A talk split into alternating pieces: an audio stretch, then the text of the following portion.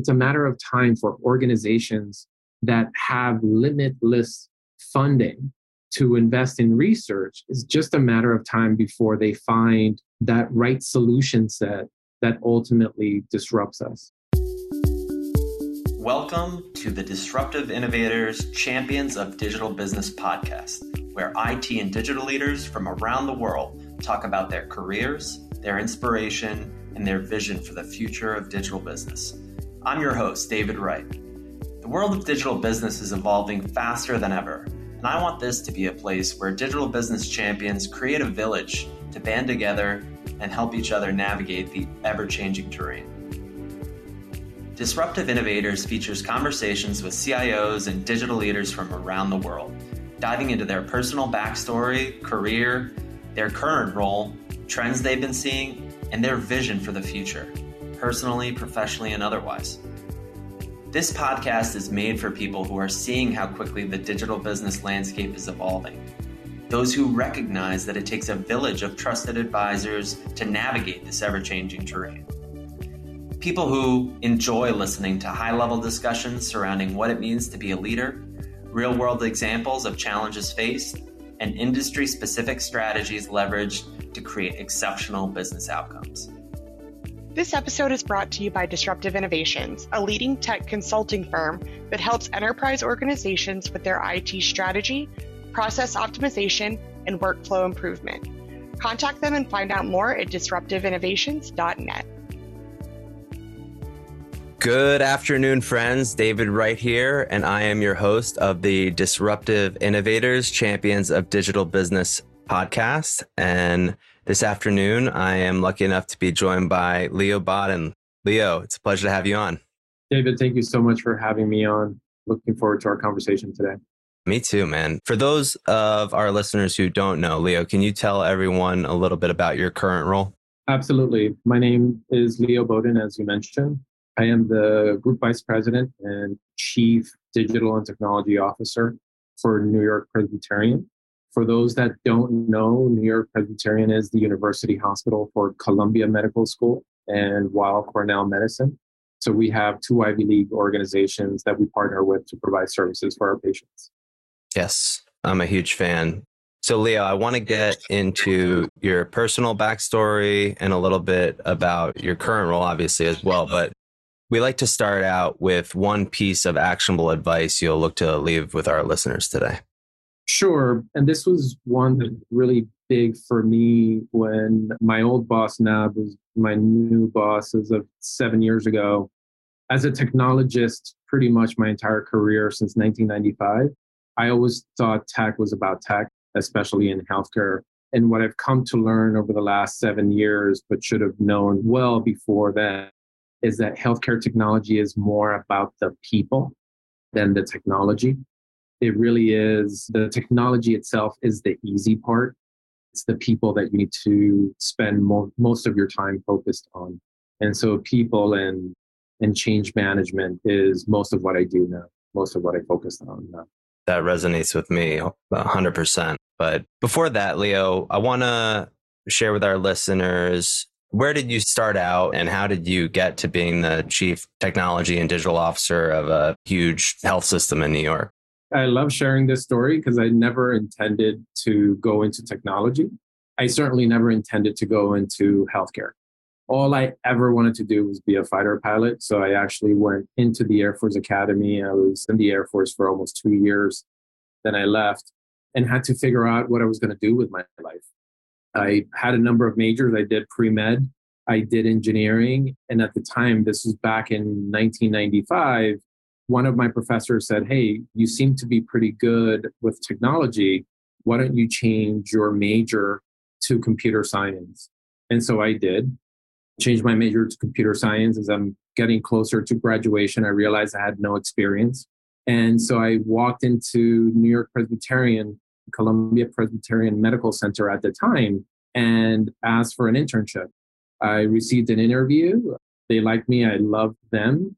And I worked as a volunteer for about nine months, the first nine months of my career. I was very fortunate to have gone into healthcare, actually into IT, back in 1995 because it was just exploding. And then, Right. of course, having the opportunity to work at Columbia Presbyterian Medical Center, where you had some of the brightest minds in technology at the time, I mean, I could not be more fortunate. So some of my mentors were the people that connected the 14th node on the internet.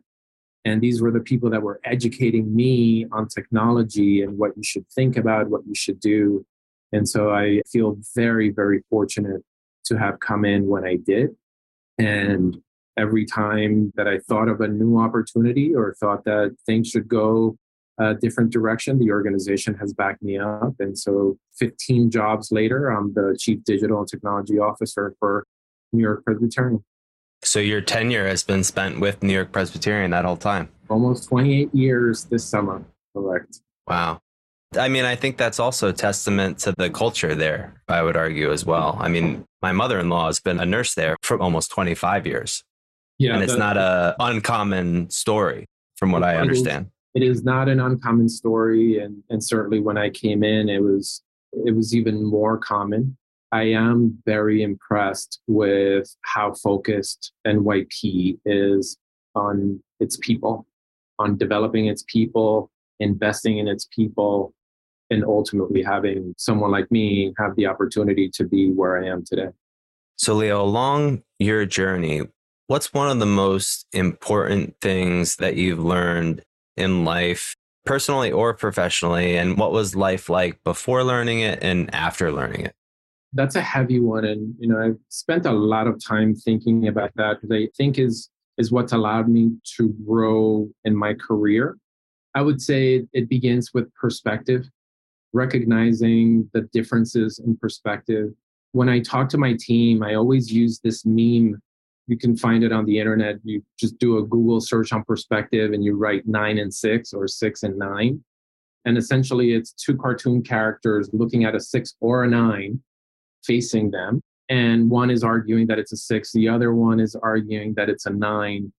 And as an outsider looking at it from 10,000 feet, you recognize very quickly where the disconnect is. And in, early on in my career, I didn't spend a lot of time pausing to try to understand that. One of the best opportunities that I ever got as a technologist was to take on the biomedical engineering team. And the reason was technology was changing in biomedical engineering, and the teams did not understand general technology. They are some of the best technologists that I ever met, but they're more analog than digital. They know how an MRI works. They know they are physicists in their own right. They know how an X ray machine works, how a CT scanner works, how an infusion pump, physiologic monitor. They're very, very bright people. But when it comes to general IT, they just didn't recognize it. And so my organization, again, gave me another amazing opportunity. And I actually said, I'm going to go in there, I'm going to fix it overnight. And I have to say, I was humbled by what I learned almost moments after coming in, just how bright these folks were. And I also had the opportunity to witness disagreements between these very bright people who, on one side, you have analog and they have one perspective, on the other side, you have digital and there's another perspective. I was fortunate that I grew up during an analog age, but I transitioned quickly to digital. And I got to sit there and witness how they're saying the same exact thing, but arguing with each other. And so I think if there was anything that I brought to the table, I was able to recognize the personal perspectives, teams' perspectives, and then translate for the other teams to ensure that we paused and trusted and respected each other in order to move the ball forward, to move as a unified group. And then along those same lines, and this was something that how it was more simply translated by my old boss, it was the term MRI. And the term MRI stands for most respectful interpretation. We tend to cause issues for ourselves when we make assumptions of what someone was intended, what message someone was intending to convey, and waste too much time unnecessarily. And so, taking that, I think for me, has been career changing experience. Wow. That perspective, it's just so huge. And you mentioned people as we started out, and a huge piece of what we do from a, uh, an OCM standpoint is really listening to people across an organization who are saying things slightly differently, but so often have a very, very similar vision and basically just translating it into a language that everyone can appreciate. And the other thing that I thought of when you're talking about perspective, and it's different, a little more heady, but this story of the Tao farmer and how his horses run away, but then his horses come back and they bring more horses. Then the wild horses break his son's leg, but then the army comes and they can't take him or his son into the army. All along, these townspeople are saying, Oh, that's awful. Oh, that's great. And it just goes to show that I have no idea. I mean, especially with things that are completely out of my control. So to, to get worked up, I need to practice kind of that radical acceptance and that perspective is so huge. It's such a good reminder. Leo, how about one of your biggest challenges or a failure, if you will, that sticks out in your mind as something you learned a, a lot from? So, my biggest personal challenge had to do with the why I left the Air Force Academy. Like I mentioned before, when we started the conversation, I only wanted to do one thing and one thing only, and that was to be a fighter pilot. I wanted to graduate from the Air Force Academy and I wanted to serve my country as a career. At the academy, I didn't apply myself. I lost sight of my objective, ultimately ended up being dismissed for academic deficiency as a 19 year old, that was the biggest mistake that I had ever made. And it changed my life forever. I actually, I went back for a master's later in life. And I remember telling my wife that I was going to graduate number one. And the reason I wanted to graduate number one from my MBA program was to erase the ghost that was still walking with me. Mm. And as I'm giving the valedictory speech after graduation, I look behind me and there's that ghost still standing there. And so that ghost is there for a couple of things. One, to remind me that I made a huge mistake, and also to remind me that that was the best and worst thing that could have ever happened to me.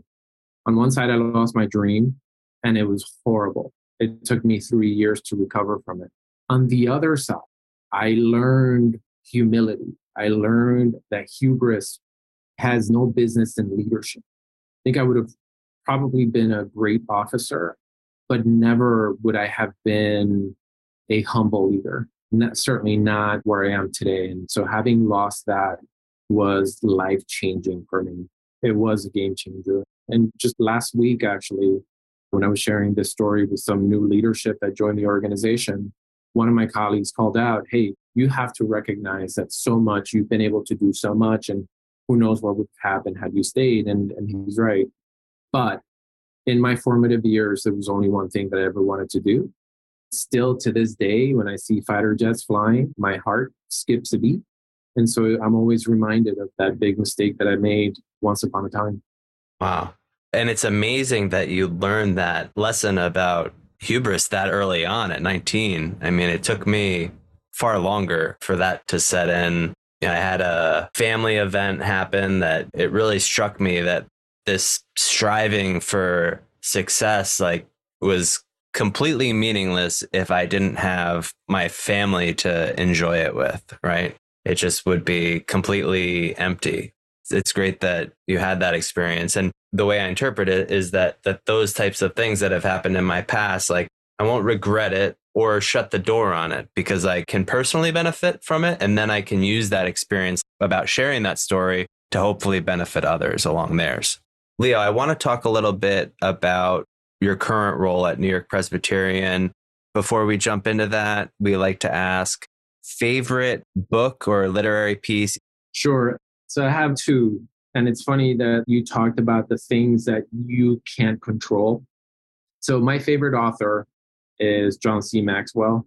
If he writes it, I read it. And as I started growing in my career, I would always find these self help books. My favorite quote from John C. Maxwell was one that gave me so much freedom because it made me realize how much time I wasted worrying about things that I have no control over. And so, if it's okay, I'll read it for you.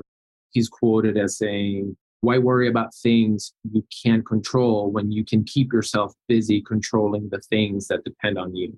So, that quote is always with me. I waste no time thinking about things that, that are outside of my control. And so, I was happy that you brought that up. And then, as far as my favorite book, probably for different reasons than most people read the book, is The Richest Man in Babylon. And I don't know if you know, or for those that don't know, this was actually one of the books that inspired Rich Dad Poor Dad. It was written by George S. Clason. And one reason, the main reason I love that book more than talks about the seven cures for a lean purse so really it's about money management or the main focus right. the sum is money management. But why I love that book, it's set 5,000 years ago. And in those days you had, of course, you had slavery and you can sell yourself into slavery. You could buy your freedom back from slavery. And in the book, they follow a character that was a very, very hardworking slave. And he was able, through hard work, through really hard work, he was able to buy back his freedom. And then he is one of the richer folks at the end of the book. And so that always reminds me of the importance of work ethic and how really, as long as you're working hard, it's very difficult for anyone to fail.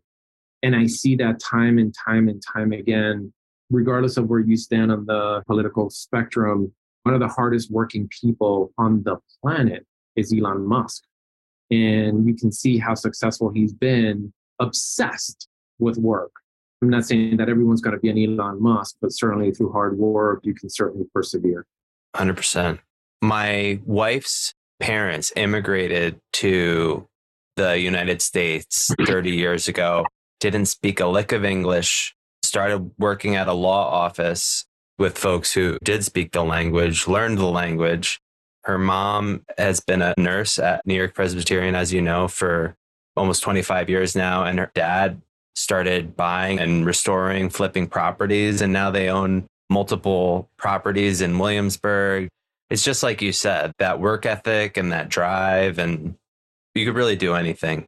Since you shared about your family, we moved here from the Dominican Republic. I should have probably shared this in the beginning.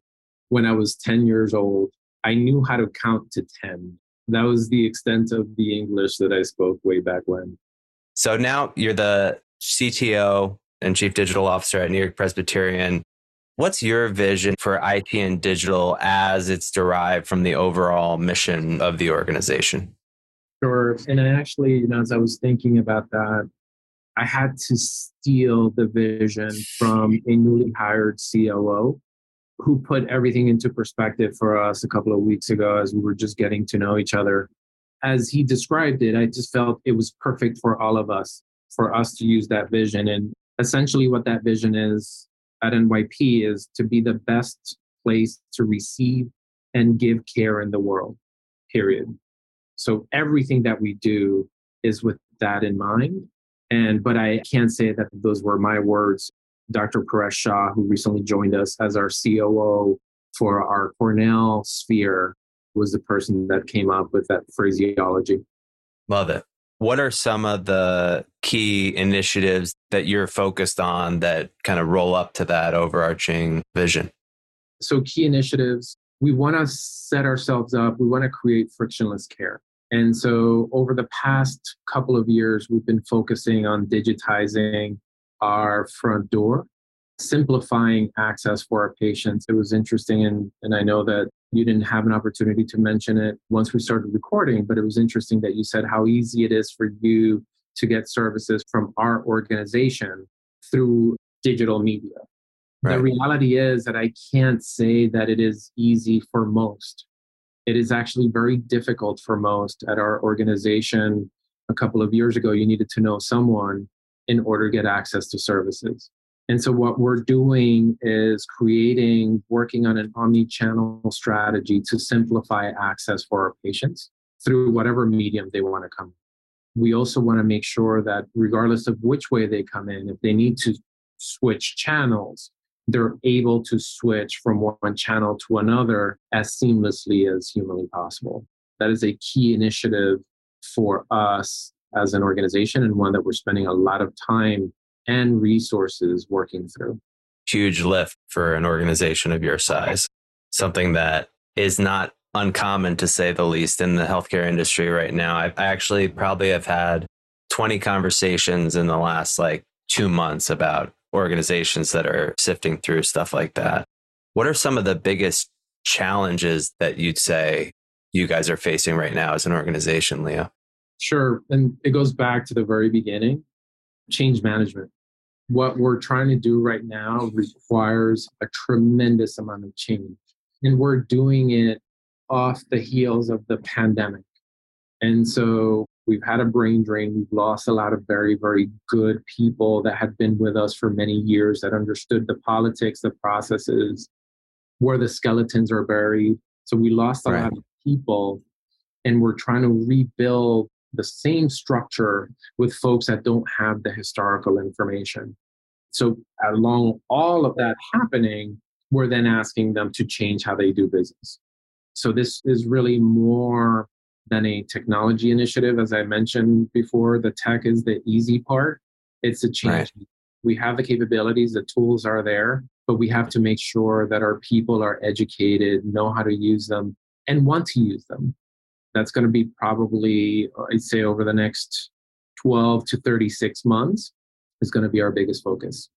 Yeah. I mean, you mentioned this when we first started out, but the complexities of having an academic element to your business as well are state by state. I mean, it's just vast. I mean, it's that adds a whole nother layer of complexity, I'm sure. So the growth also adds a layer of complexity. We grew quite fast. We, in some cases, don't realize just how big we are. I like to tell people that we're like a baby lion that's beginning to realize that it's a lion and it goes out on its first hunt and it's not until that lion pounces on a wildebeest that it realizes, ooh, I'm a lion. that is our reality right now. We're, we're still learning who we are. Again, I'm very hopeful that we'll get there quickly. And by quickly, again, 12, 36 months, but it's going to be work from beginning to end. 100%. It's great that you guys are well on your way on the journey. I know that you are. And you touched on some of the mentoring that you clearly give your team a little bit earlier. What about some of the best practices that you and your team follow? Philosophically, I'm an infrastructure person. And with any infrastructure person, everything begins with a rock solid foundation. And so when my teams and I start talking through what we're going to do, whether it's people, process, or technology, is really defining what that best, what the most solid foundation is going to be before mm. we get things going. I love that. I identify with that because with anything that we do as well, we look to try to identify that existing framework at the base that work and how do we build off of that and not reinvent the wheel where we don't have to. There's the idea or the need to eliminate waste or excess, right? When you're building these types of foundations, you want to make sure that you don't have any extras because those extras will fail. If you have a tertiary process, that process will fail. If you have a tertiary or additional pieces of equipment, everything fails. And so we need to expect that whatever we put in will fail at one point or another. And so the less we do in that sense of the word, the better position we are if there are adjustments that need to be made. It's so cool, Leo, to see someone like yourself who came from that technical infrastructural background who is really totally made that jump into this executive leadership role where it is people process methodology but being able to take those principles and apply them in this way i mean is such a like dual threat it's, it's really neat to hear about so I appreciate that. Just, I, I do feel very fortunate that I was able to start the way I did and that the organization trusted me to make the transition. How about some of the most innovative things that either you guys are working on right now? I mean, the initiative that we just mentioned is huge, but that you're either working on right now or that are on the horizon for New York Presbyterian?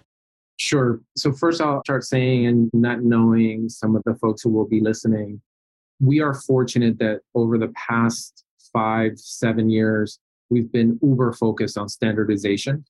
We mm. actually kicked off a relentless standardization initiative seven years ago. And so now we're at a point where we're standardized on our EMRs, we're standardized on the technologies leveraged by all our ologies, radiology, neuro, cardiology, etc. So with all that standardization, it actually has opened the door for us to leverage other things. And so one that I am eager to to track is how we're leveraging AI for clinical decision support. As an organization, we kicked off an initiative to overlay AI on our OB monitoring to allow or to provide support for our caregivers who are monitoring our most at risk patients. And we just went live with one hospital last week. We expect to be fully live across all our hospitals by the summer. And then it's going to be measuring our level of success. But the idea there with this, this AI platform is to really allow the, the clinicians to provide the care at the bedside and not be obsessively concerned about what is that noise what does that noise mean in the background which is something that you hear whenever you walk into an ob unit an icu any one of our central stations or nurses stations. And so that's a focus for us this year. Then we talked a little bit about the digitization of our front door so leveraging our tools and I just very quickly, without going into a lot of detail, so leveraging Epic, Salesforce, an AI platform that we have for patient communication called Syllable, Cisco, and a number of other technologies to simplify access for our patients with the objective again to eliminate friction for our patients trying to access our services. So those are two examples of what I feel are fairly innovative initiatives. Innovative. There are a lot of industries that are doing far more, but in healthcare, I would argue that those are fairly innovative initiatives that I think are going to be game changers in the next couple of years. 100%. And quickly, we delivered both of our daughters at Alexandra Cohen. Shout out to Alexandra Cohen. Just such an amazing, when you mentioned OB, I thought of them and just a tremendous facility. The nurses, the doctors were just all fantastic. So, and when you talked about the AI assisted kind of freeing the, the caregiver up to focus on that compassionate experience, that also translates to, I thought, a patient access, right? So often these individuals in our patient access centers are they're trying to verify who's on the line then they're trying to look up their records then they're trying to work on through multiple tools and it doesn't allow them really to be present there with the patient, right? Because they're doing their job. But how can we leverage technology integrations like you guys are doing to automate so much of that so that when the patient calls in, all of that information is already populated, the patient's already verified, and they can just concentrate on delivering a compassionate experience to that point, David, is also thinking through the entire patient journey to ensure that you're simplifying every step of the way. 100%. Very cool, Leo. So, where do you see the healthcare industry going in the future? Obviously, a lot of changes right now. What do you think will be some of the biggest changes as time passes? It's interesting. I am a pessimist from the provider perspective. I think health mm. is going to improve drastically. I think there's we're in the middle of major disruption going on in healthcare right now.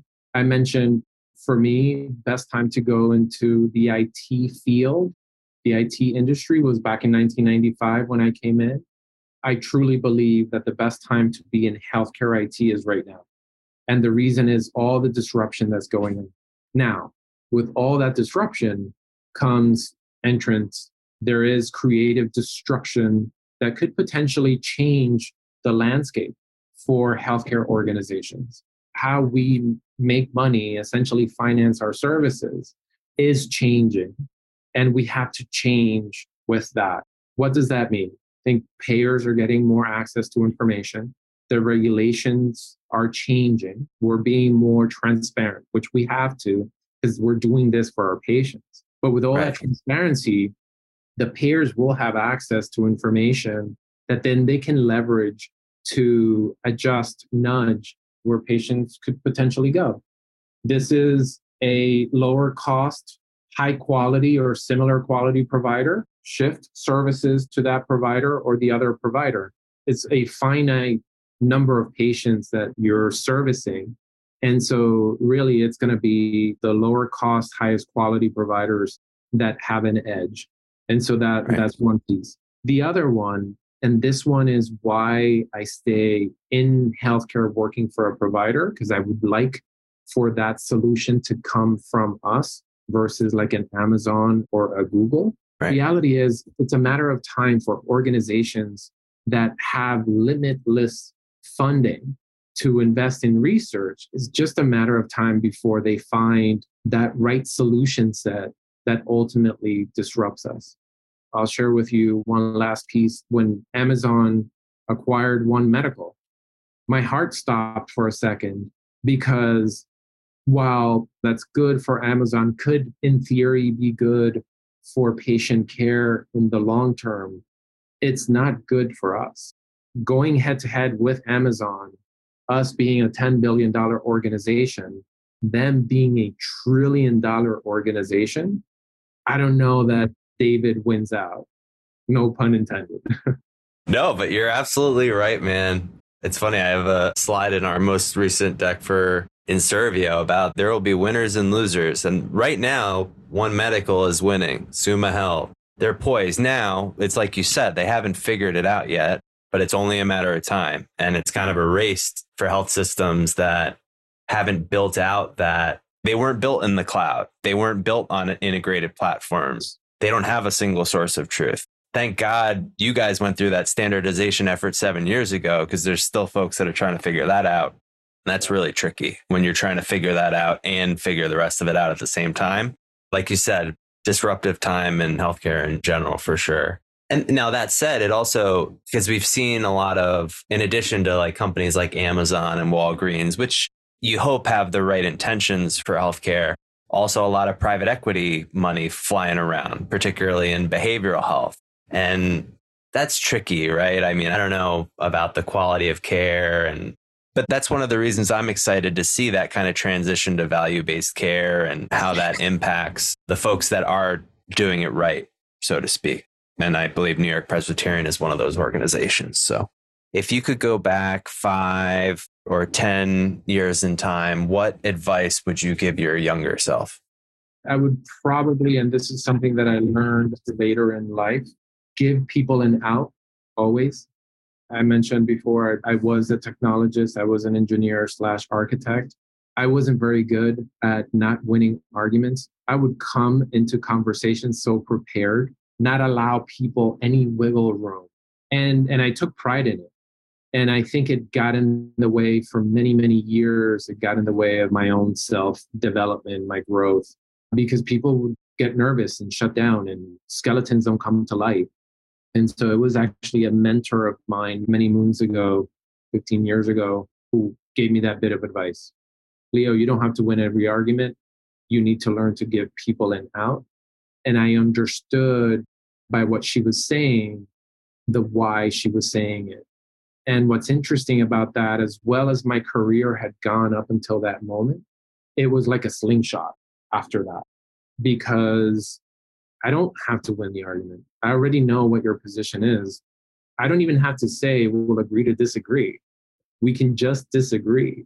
And it changed, it absolutely changed the trajectory of my career. I love that. I don't even need to argue, period, basically. I know your position and and that's all that matters and we're good to go. And it makes Love it. for amazing relationships by the way. For sure. I could see that. So cool. Leo thank you so much for being on. It was an absolute pleasure. Same here. It's been an honor. Thank you so much for your time. And to our listeners thank you for tuning in and we will catch you all next week. Thank you for listening to the Disruptive Innovators Champions of Digital Business podcast. If you enjoyed this episode, please leave a five star review and subscribe to enjoy future episodes.